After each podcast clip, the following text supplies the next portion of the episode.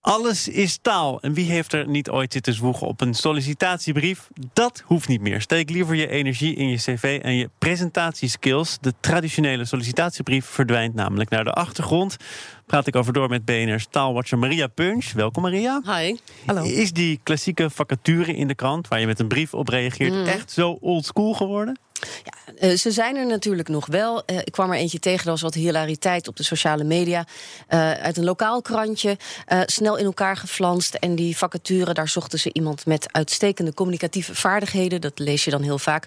Alleen was dat dan hier gespeld met een F-E in plaats van VE. En dat was niet de enige spelfout. Ehm, maar ik heb dit voorgelegd aan Aaltje Vincent. Zij geldt als de sollicitatie-expert in Nederland. En ze zegt, ja, dit begint wel behoorlijk oldschool te worden. Ehm, ze noemt het de post-and-pray-methode. Ik post een vacature en ik bid dat er goede mensen op gaan reageren. Ehm, dat is echt old school, omdat je dan alleen de mensen krijgt die echt heel eh, eh, actief op zoek zijn naar nieuw werk. En je wilt ook mensen vinden die ergens alles al goed werk doen. Dat heet dan sourcen in recruitmentjargon. Ja, en bij dat source heb je dus een ruimere blik. Ga je ook meer voor de lange termijn. eh, bijvoorbeeld door LinkedIn af te speuren. Eh, maar nieuwe werknemers worden nu ook vaker aangetrokken door de werknemers die al in het bedrijf werken. En die dus actief in hun netwerk eh, gaan zoeken. En dan hoeft er geen brief meer aan te pas te komen. Ja, die verdwijnt dan eh, toch wel naar de achtergrond. En ehm, volgens Aaltje Vincent is dat ook niet echt een slechte ontwikkeling. Omdat je in een brief iemand eigenlijk vooral beoordeelt op zijn eh, schrijfvaardigheid. En voor heel veel functies is die niet, eh, niet essentieel. Ik zie een trend dat de sollicitatiebrief minder gevraagd wordt. Het cv is nog wel steeds het meest cruciale document om aan de sollicitatietafel te komen. Dus het cv staat nog steeds als een huis. Ja, want zij zegt bij een eh, sollicitatieronde waar er 30 of misschien wel 60 brieven binnenkomen. ehm, wordt vaak toch eerst de cv's worden gescand. En bij twijfel eh, wordt de brief erbij gepakt. Ehm, dus dat is eh, iets om in de oren te knopen. Ik heb zelfs wel eens begrepen dat de eerste selectie is. De helft leggen we weg, daar kijken we überhaupt niet naar. En de andere helft, daar gaan we naar kijken. Want wil je bij ons werken, dan heb je gewoon geluk nodig.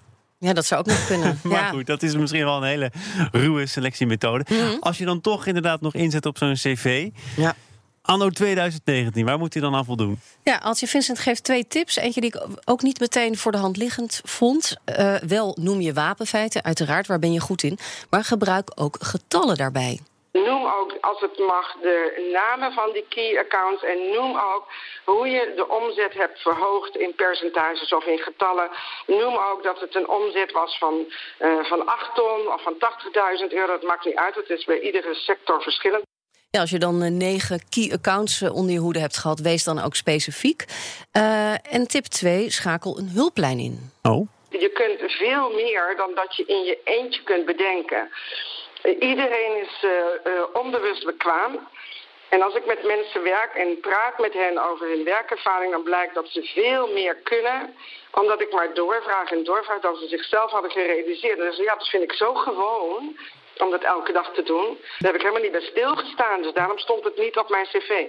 Ja, dus je bent aan de ene kant natuurlijk geneigd om jezelf zo goed mogelijk te presenteren op dat cv. Tegelijkertijd heb je ook weer blinde vlekken voor je eigen kwaliteiten. Dus eh, moet je een, eh, een goede hulplijn inzetten om met je mee te denken. zullen er nog mensen zijn die dat echt helemaal zelf uitvogelen? De laatste keer dat ik solliciteerde, ik ben natuurlijk buitengewoon gelukkig bij BNR.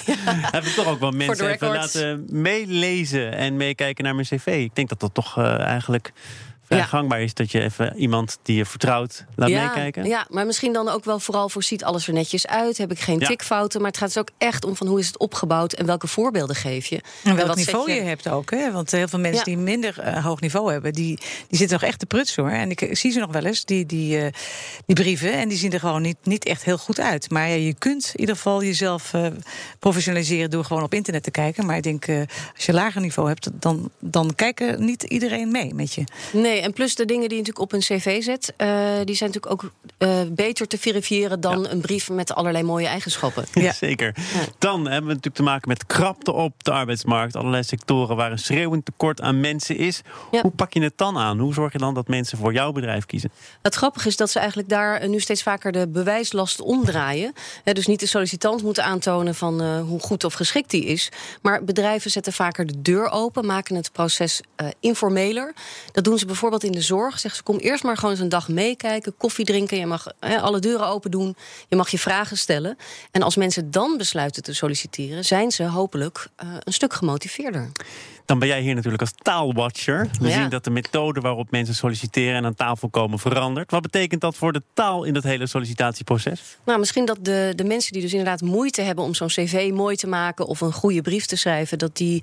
Uh, ja, dat er voor hen een soort een deur open gaat, omdat het informeler wordt en ze dus veel meer met hun persoonlijkheid en hun communicatieve vaardigheden voor de dag kunnen komen.